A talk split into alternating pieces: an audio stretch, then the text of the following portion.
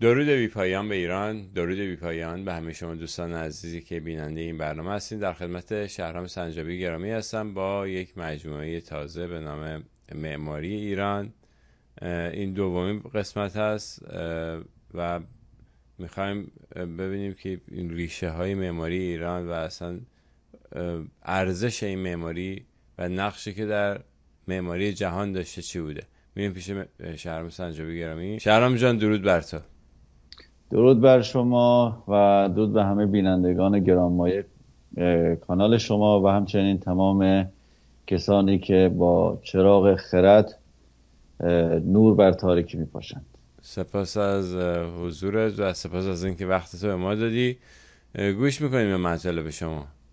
سپاس از لطف شما. امروز می‌خوایم در مورد بحث بیشتر معماری پارسی با هم صحبت کنیم. حالا این واژه معماری شیوه پارسی از کجا آمده من قبل از اینکه در واقع توضیح بدم یک یادی بکنم از استاد محمد کریم پیرنیا. ایشون معروف هستن به پدر معماری سنت ایران. حالا چرا به این دلیل؟ ایشون از یک خانواده یزدی ناینی هستند. از یک خانواده قدیمی یزدی ناینی در یزد به دنیا میاد 1299 در آستانه در واقع افتتاح دانشکده معماری یعنی اولین دانشکده معماری که در دانشگاه تهران افتتاح میشه در سال 1119 ایشون دانشجو میشن. میان در واقع وارد رشته میشن در تهران. خب حدود 20 سالشون در خانه های سنتی یزد و نایم بزرگ شده بود و با اون معماری ایرانی خوب گرفته بود و میاد در دانشکده. خب سیستم دانشکده هنرهای زیبای دانشگاه تهران به نوعی برگرفته از مدرسه هنرهای زیبای پاریس بود که حالا به زبان فرانسوی میشه بوزار. حالا یا با لحجه خودشون میشه بوزغ. یعنی هنرهای زیبا. که دقیقا همون عنوان هم روی دانشکده معماری دانشگاه تهران گذاشتن. اولین دانشکده معماری ایران هستش.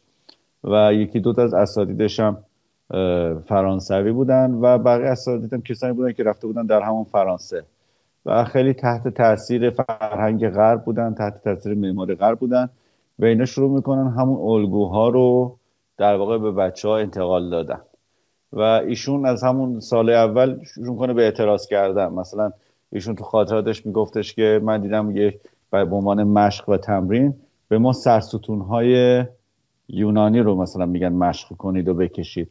میگه من اعتراض کردم. گفتم چرا باید مثلا میشه گفتن نه شما به مجبور این کار. اون چی به شما میگن انجام برید آخر سر سال پنجم دانشکده دیگه اصلا خسته شده از اون جوه که قرار داشته.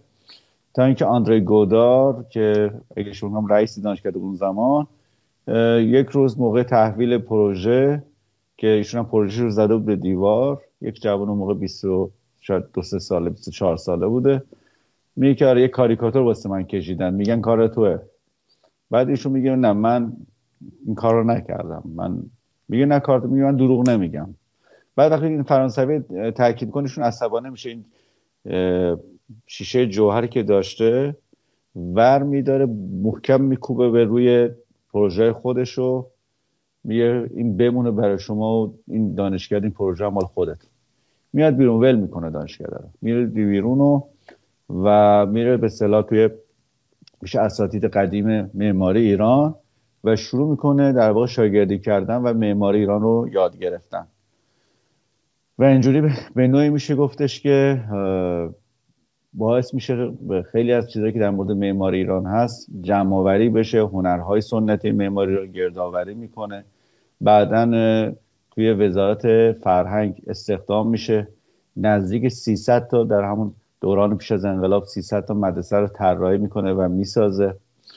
و خاطره جالبی هم میگه دادیشون میگه که من یک بار پادشاه فقید اومده بود بازدید و منو دید و به من گفتش که آقای مهندس این مدرسه که دارید می‌سازید چقدر خرجشه؟ چقدر خرج کردید؟ بعدشون میگه اینقدر مثلا.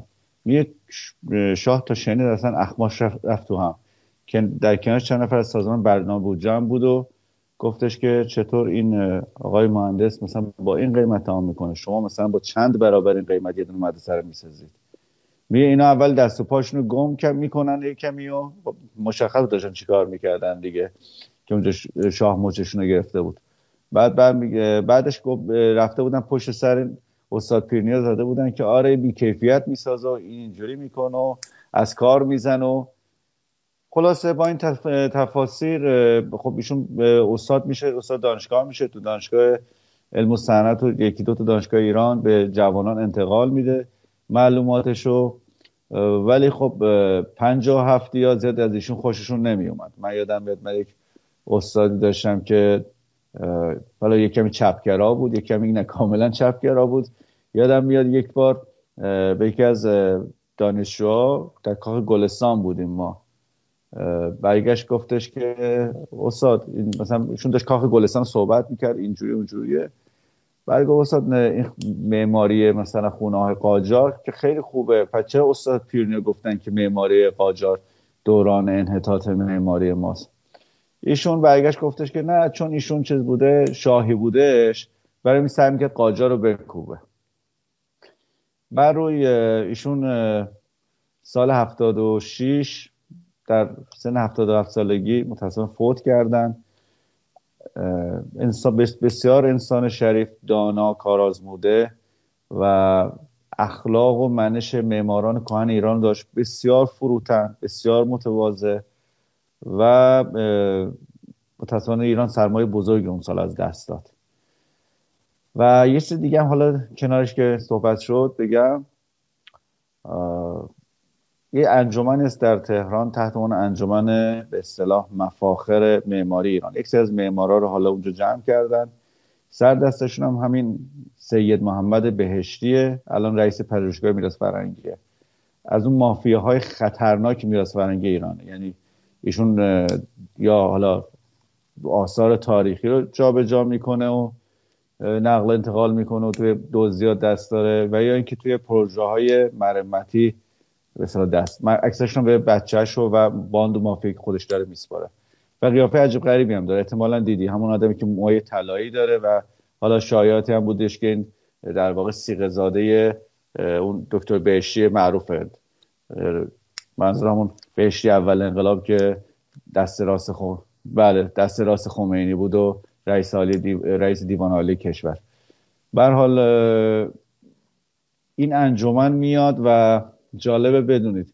روز معمار انتخاب می‌کنه در حالی که مثلا ما مناسبت های زیادی داریم بس انتخاب روز معمار. مثلا همین روز تولد استاد پیرنیا یا روز درگذشت به عنوان بزرگترش روز معمار.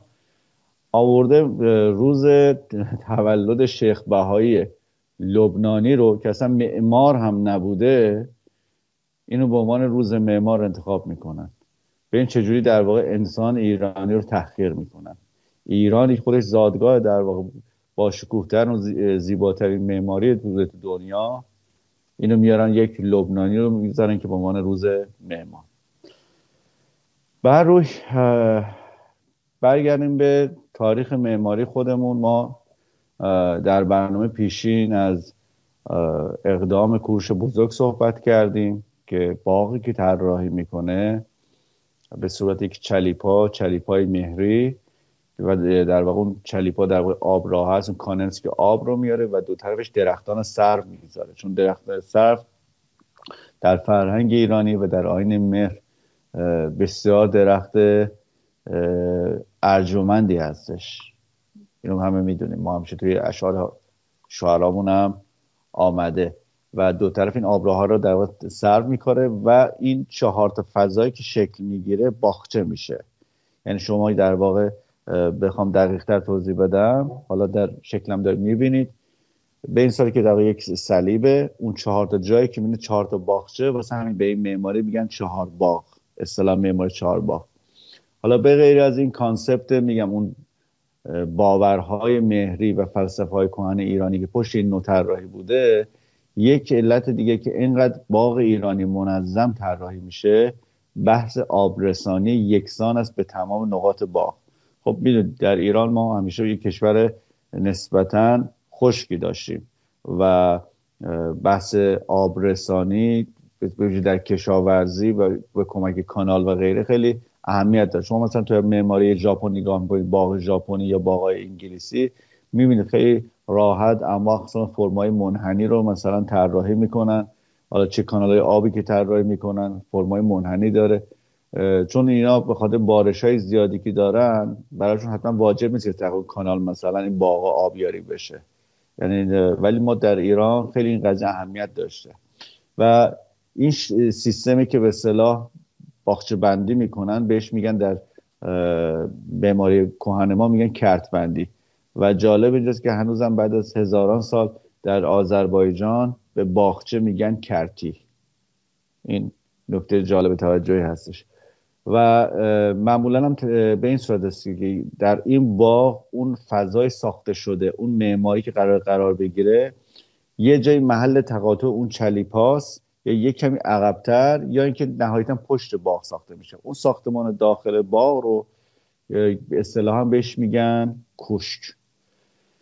خب متاسفانه این باقی که کوروش ساخت با اینکه خب این الگو باقی موند نزدیک 2500 سال یعنی تا پایان دوران قاجار این به عنوان یک الگوی باغسازی ایران بود. باغهای به متفاوت. حالا چه در باغ شازه ماهان در کرمان حالا باغهای معروف دارم میگم. باغ ارم شیراز باغ البته ماهان خودش یک شهر نزدیک کرمان. اشتباه نشه. این باغ شازه در ماهان هستش.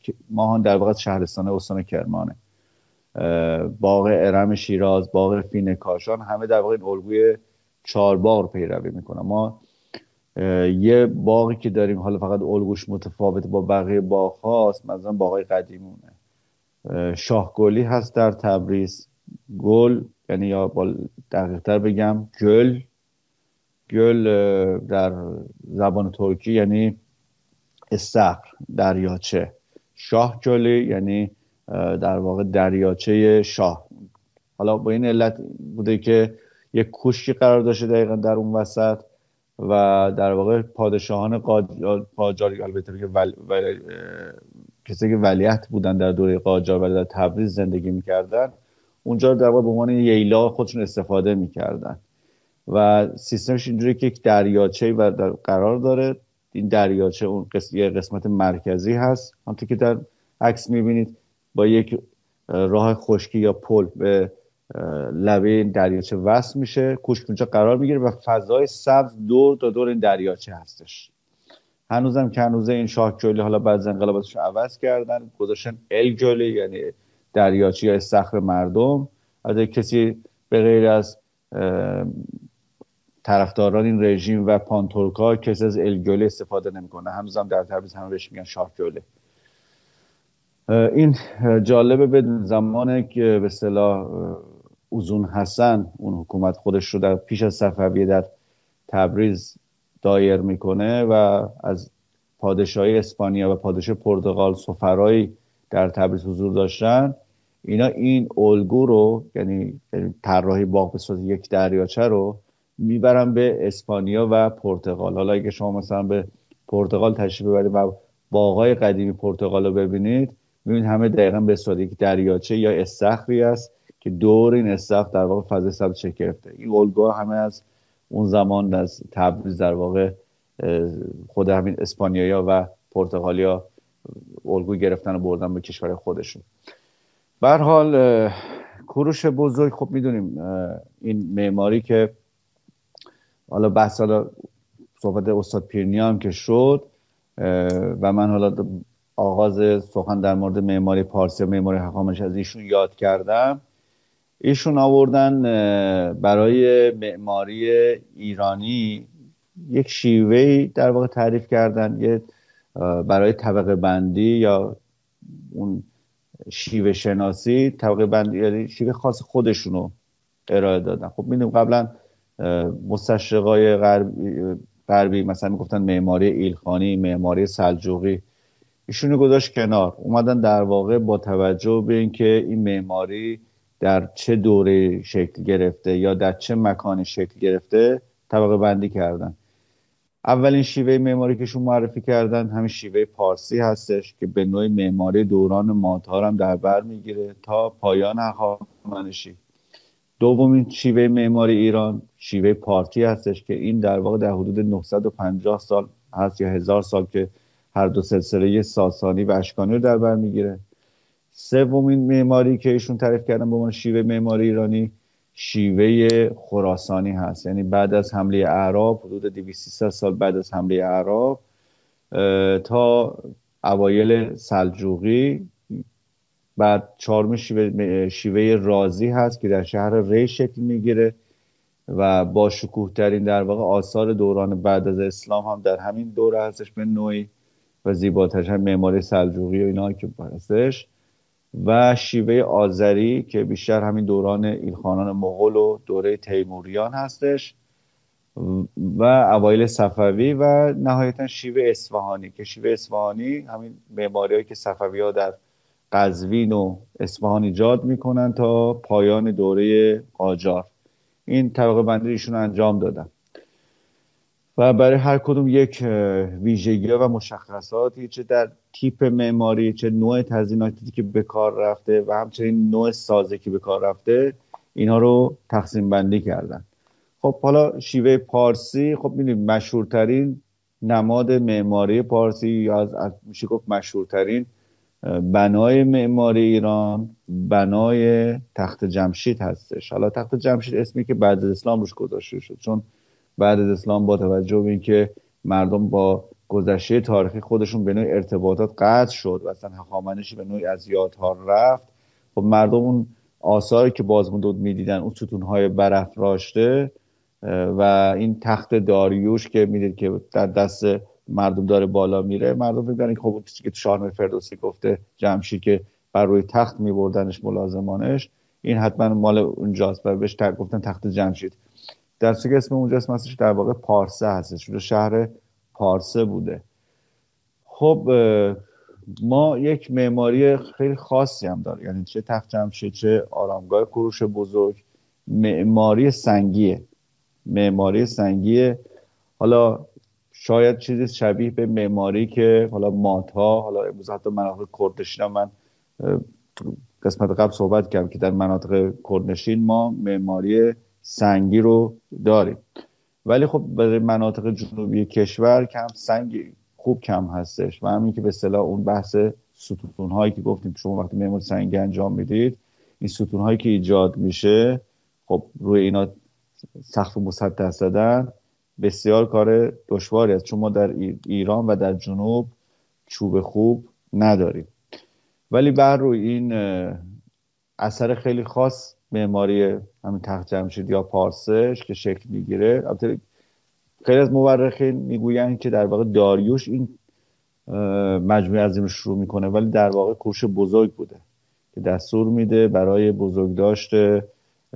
چون کروش یک دنبال یک آرمان شهر بوده. کروش بزرگ یک پادشاهی فقط نبوده که دنبال فقط حالا مثل کشورگشایی و یک می‌خواست یک صلح جهانی ایجاد کنه. حتی بسیار از مناطقی کروش می‌رفته فتح می‌کرده خود مردم درخواست می‌کردن. مردمی که خسته شده از جنگ ها تا چند صد سال بین مثلا اکد و بین سومر و ایلام و آشور جنگ ها و خونریزی وحشتناکی بود. مثلا شما همین ایلام ایلام به اون زیبای آثار به خوبی که داره آشوریا ویران کردن. و پادشاه آشور در کتیبا با افتخار میگه. که من چنان کردم که دیگه اینجا تو این شهر هیچ صدای بلند نشه. مثلا اینجوری تیکه تیکشون کرده مثلا قشنگ یاد می‌کنه و بهش افتخار می‌کنه. اصلا خیلی چیز عجیب غریبیه. بابل هم از اون بهتر نبود. پادشاه بابل. ما میدیم بختورنصر مثلا حمله کرد به اورشلیم تا تونست کش برگرم آورد به عنوان برده. یهودیا رو توی بابل نگه داشتش. خب این برای مردمان خسته کننده شده بودش. خب درست حالا مادها با هم متحد شدن قبایل ماد متحد شدن به رهبری دیاکو این آشوریا سر جاشون نشاندن.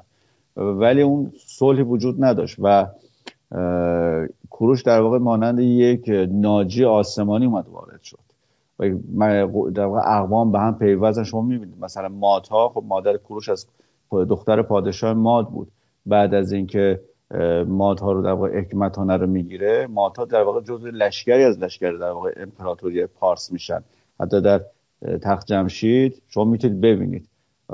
پارس ها رو و مات ها رو که هر کدوم از در به عنوان که راهنماها یکی در میون یکیش در واقع یک سرباز پارسی است مشخصه با یه کلاهای در واقع حالا چجوری بخوام توصیفش کنم برشدار که حتی هنوزم که هنوزه در منطقه تنگستان دشتستان هم مورد استفاده قرار می‌گیره. یا حتی همین لباس زنده یاد رئیس علی دلواری مثلا نگاه کنیم یه هم شبیه لباس سربازان پارسی در تخت جمشیده.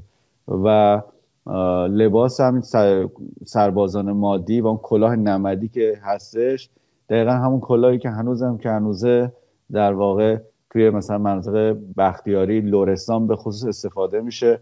و تا همین 100 سال 250 سال پیش ستارخان و باقرخان هم همون کلاه نمدی گرد معروف روی سرشون میذاشتن.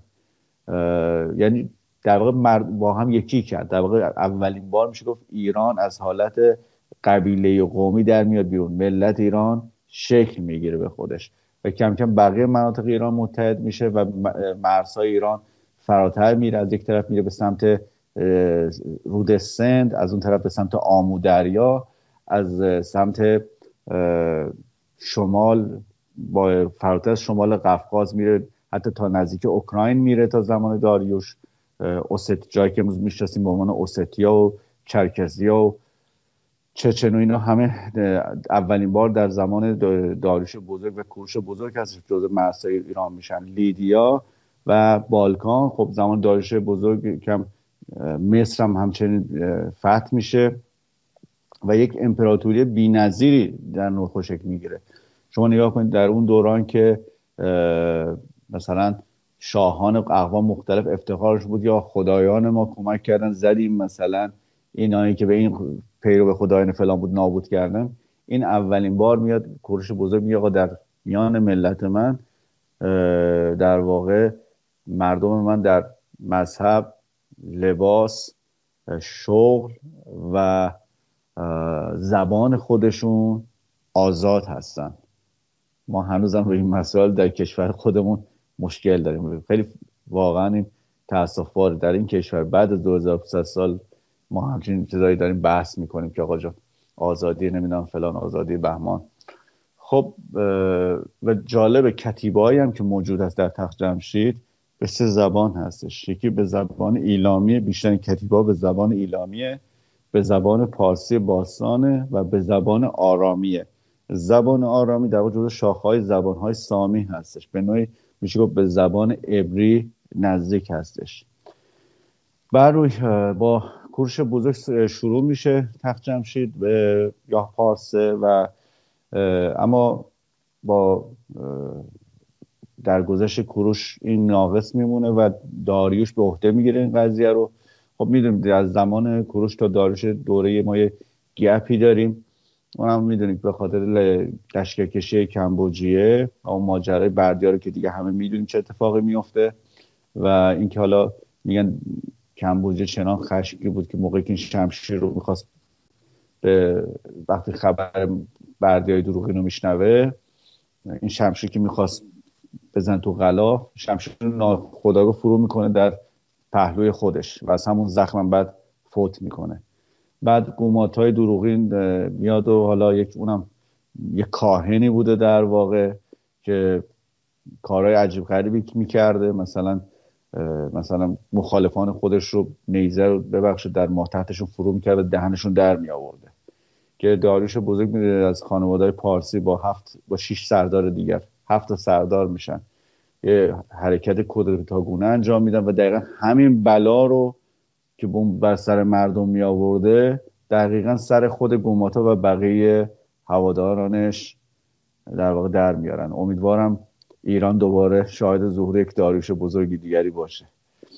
و جالب برای اینکه دشمنان ایران پند بگیرن بالای همون کوه بیستون در جایی که دسترسش هنوزم برای آدم خیلی سخته اون نقش برجسته رو می‌زنه و همین سران شورش رو به بند کشیده نشون میده و قشنگ هم توضیح میده که چگونه مجازات شدن و اون دعای معروفش رو می‌کنه که اهورامزدا سرزمین و مردم منو از دشمن و قحطی و دروغ بپاید و جالب اینجاست. تنها جایی که تنها جایی که حالت خشونت آمیز هستش و جنگ هستش دقیقا اونجا هستش. اونم حالت اینوی در واقع گوشزد به دشمنان آینده ایران بوده.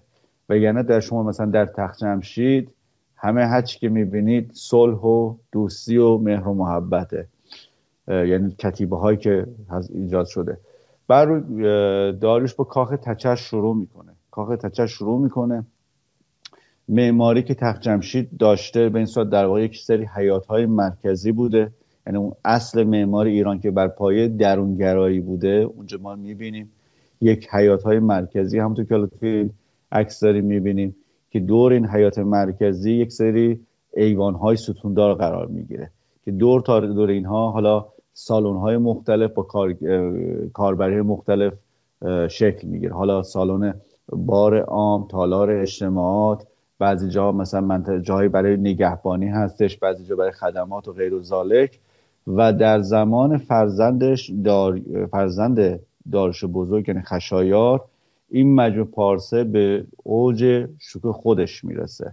با ساختن تالارهای کاخ ستستون و کاخ آپادانا که زیباترین قسمتش هستش و همچنین کاخ حدیش که کاخ اختصاصی خشایار به اوج خودش می‌رسه. حالا ویژگی های معمارش چی هستش؟ حالا به غیر درونگره چه ویژگی دیگه ای داره؟ یکی از ویژگی دیگهش در واقع استفاده از ستون هایی هستش که خب اون زمان شاخص معمارایی که ستون دار هستن معمار یونان بوده که نسبتا از ستون های بسیار زخیمی هم استفاده کردن. ولی معماران هخامنشی میان در واقع این کار رو خیلی جالبه. هم بلند می‌سازن و هم لاغر. اصلا خیلی رعناس ستوناش اگه دقت کرده باشین. ستونهای 20 متری یعنی نزدیک یک ساختمان هفت طبقه. این جالبه. و خب توی ستونهای شما یونانی اگه مثلا آکروپولیس رو ببینید دهاناش مثلا نهایتا سه متره. بعد اینا میان یک انقلاب سازه ای انجام میدن. یعنی وقتی که این تیرها رو میچینن همونطور که تو عکس می‌بینید جهت تیرها رو میارن به صورت یک شبکه عمود برهم ایجاد می‌کنن. این باعث میشه که یه تقسیم بار شکل بگیره و اینا بتونن دهان ستونا رو از 3 متر حتی به 6 متر هم در جاهایی برسونن. یک ابداع و تکنیک جالب سازه‌ای بوده در نوع خودش. بعد ستون ها تکه تکه است. یعنی ستون ها رو یه سره نیستش. و اومدن بین اینها رو یک سوراخ کردن و داخل سرب ریختن. و این باعث شده که وقتی که این زلزله بوده این مثل مثل فنر دقیقا عمل می‌کرده و ساختمان نمیریخته. و در ساخت این بنا در واقع کتیبه که از خود داریوش مونده از معماران سرزمین های مختلف استفاده شده. از معماران مصر از معماران آشور از حتی از خود مثلا منطقه ماد آمدن سنگ تراش کشور مختلف. سنگ ها یک سرش مثلا از خود نزدیکی در همین تخت جمشید آورد از معادن سنگ اون طرف آوردن. یک سرش از خود در واقع باختر یا باکتریا یا بلخ از اون منطقه این که بهش میگه افغانستان از اونجا آوردن. دارش همه رو توضیح میده دقیقا. که سنگ از کجا آمده چوب صد رو مثلا دستور دادم از لبنان آوردن چون اونجا مثلا چوبای خیلی خوبی داشته. شاه تیرا رو اکثرا از اون استفاده کردن. نکته جالب اینه که این سرستون هایی که به کار رفته می‌بینید اکثرا یا به صورت یک گاو یا حماس یا شیره که دو تا شیر پشت به پشت هستن و این پشتش یک گودی ایجاد شده. اونجا که شیرا پشت به پشت هم هست یک گودی ایجاد شده. که شاهتیرا رو میشسته یعنی یکی از اصول ما معماری ایران که داریم و زندیات پیرنیار رو این قضیه تاکید می‌کردن این که ما در معماریمون چیز بیهوده نداریم. یعنی صرفا برای خوشگلی باشه یه همچین چیزی نداریم. حتی اون چیزی هم که مثلا فکر می‌کنیم چیز تزییناتی است مثل این سرستون ها اونم باز در واقع به عنوان یک جایگاه نشستن شاهتی مورد استفاده قرار گرفته. بعد نمادها در نخوش خیلی جالبه. اکثر نمادها از برگرفته از آینه مهره مثل گل نیلوفری شما دارید گل دوازده پر نیلوفری که مهمترین شاخصه در واقع آینه مهر هستش. بعد شما ورود نوروز هست شما وقتی یه جلسه شیر و گاو رو در واقع می‌خوره در واقع می‌دونید برج اسد در واقع نما, نما شیر نمادی از تابستان. و گاو یا هم برج سور نمادی از زمستان. و این شیر که داره گاب رو می‌خوره به ظاهر شما شکار دارید می‌بینید. و در واقع داره اعلام می‌کنه اینجا مثلا برای نوروز هستش. غلبه در واقع تابستان بر زمستان. یکی از نکات جالب این تخت جمشید این پلای دو طرف ورودیش هستش. پلا بسیار ارتفاع کمی دارن یعنی شما بدون که اصلا احساس کنید روی پله راه میرید هم از لحاظ عرض با عرض زیاد و ارتفاع بسیار کم. این امکان می‌داده که مهمانان که از ملت های مختلفی می اومدن به راحتی در واقع بیان و وارد این فضای بارعام بشن. خود در واقع پارسه بر روی یک سکوی بزرگ ساخته شده. یعنی اینا آوردن اول یک سکوی بسیار عظیمی ساختن. و کاخ رو بر روی این سکو قرار دادن. و اینجا در واقع بیشتر برای بزرگداشت جشن نوروز بوده. جشن نوروز بوده. یک چیز جالبم باش داریم می‌بینیم. ملت های مختلف هر کس با لباس خودش اومده. در هیچ جا بین ملل مختلف با نجات های مختلف شما تفاوت نمی‌بینید. و در هر کدوم دست در دست یکی در واقع یا افسر پارسی یا افسر مادی میان و اون هدیه که برای نوروز به پیشگاه پادشاه در واقع قرار تقدیم بشه رو در واقع می‌بینید که ملت ها در کنار همن. هیچ تفاوتی نیست. مثلا مللی که از آفریقا اومدن از تونس امروز اومدن از مصر باز از مصر اون دوره آمدن اونهایی که از سارد اومدن از ماد اومدن همه در کنار هم. و اینجا در واقع به نوعی اون صلح ایرانی یا اون چیزی که حالا کروش می‌گفت صلح پارسی رو اونجا ما می‌تونیم ببینیم. در چیزی که حالا در مورد تخت جمشید می‌تونم بگم حالا به بحث تناسبات ستون ها نکته جالب دیگهش حالا خود همین نقوش که بهش اشاره کردم استفاده از ایوان های این ایوان های ستون دار یکی از شاخصه های معماری ما میشه که بعدها حتی در بعد از اسلام در دوره صفوی ما این رو هم در معماری چلستون و هم در معماری کاخالی قاپو می‌بینیم. خب ما تا اینجا داشته باشیم تا به امید که در برنامه بعد بتونیم بیشتر صحبت کنیم در مورد معماری ایران. سپاسگزارم. اگه سوالی هست من در خدمت سپاسگزارم. من فقط خواستم یه نکته اضافه کنم. ولی من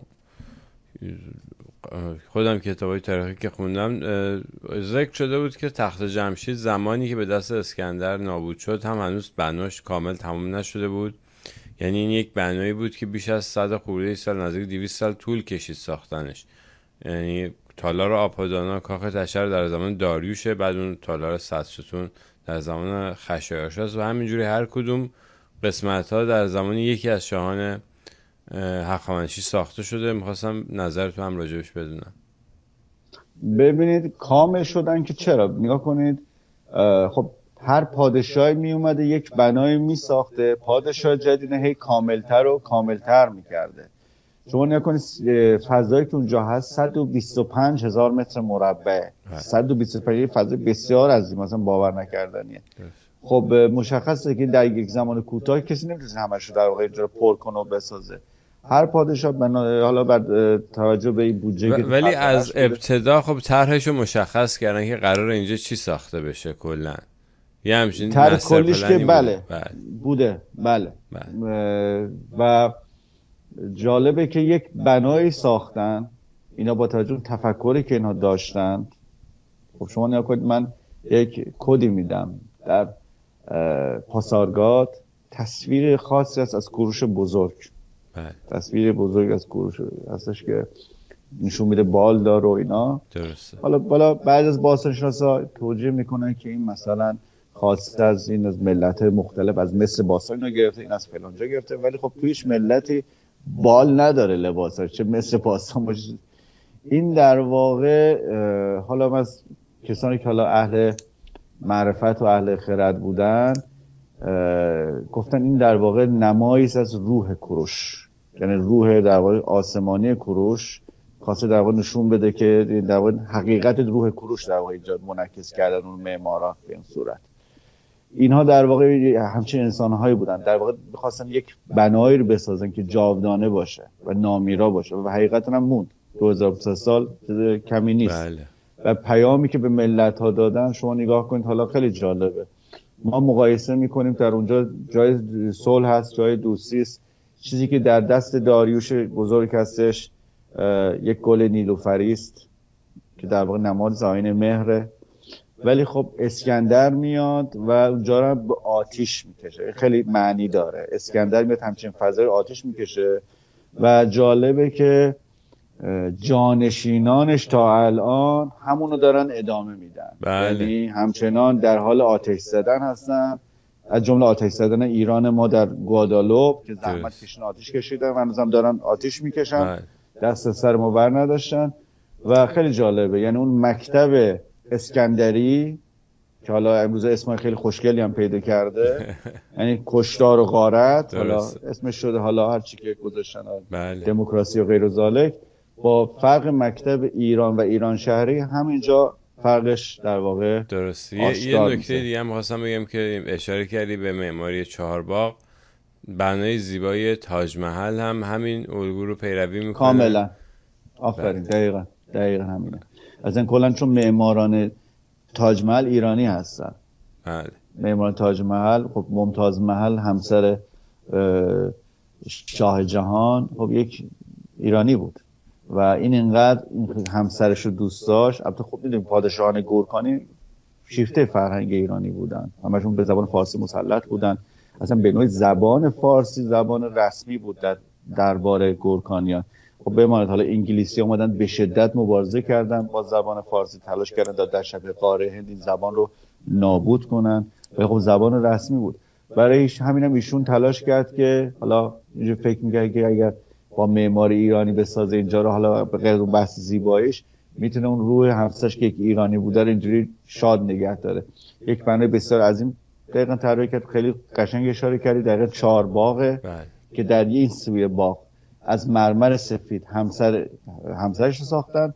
در این سو قرار بودش که در واقع مقبره خودش رو که یکی قرار بود قرینه اون باشه منتها با مرمر سیاه ساخته بشه بسازن که نهایت 17 سالم طول کشید ساخت اون بنا. که آخرش پسرش اورنگزیب کلافه شد و از هزینه کردن پدرش و یک کودتا کرد و گذاشت کنار و شاه جهان به نوعی تفلکی محصور بود. دقیقا همون تو همون جا. فقط می‌تونست تو پنجره مقبره همسرش ببینه.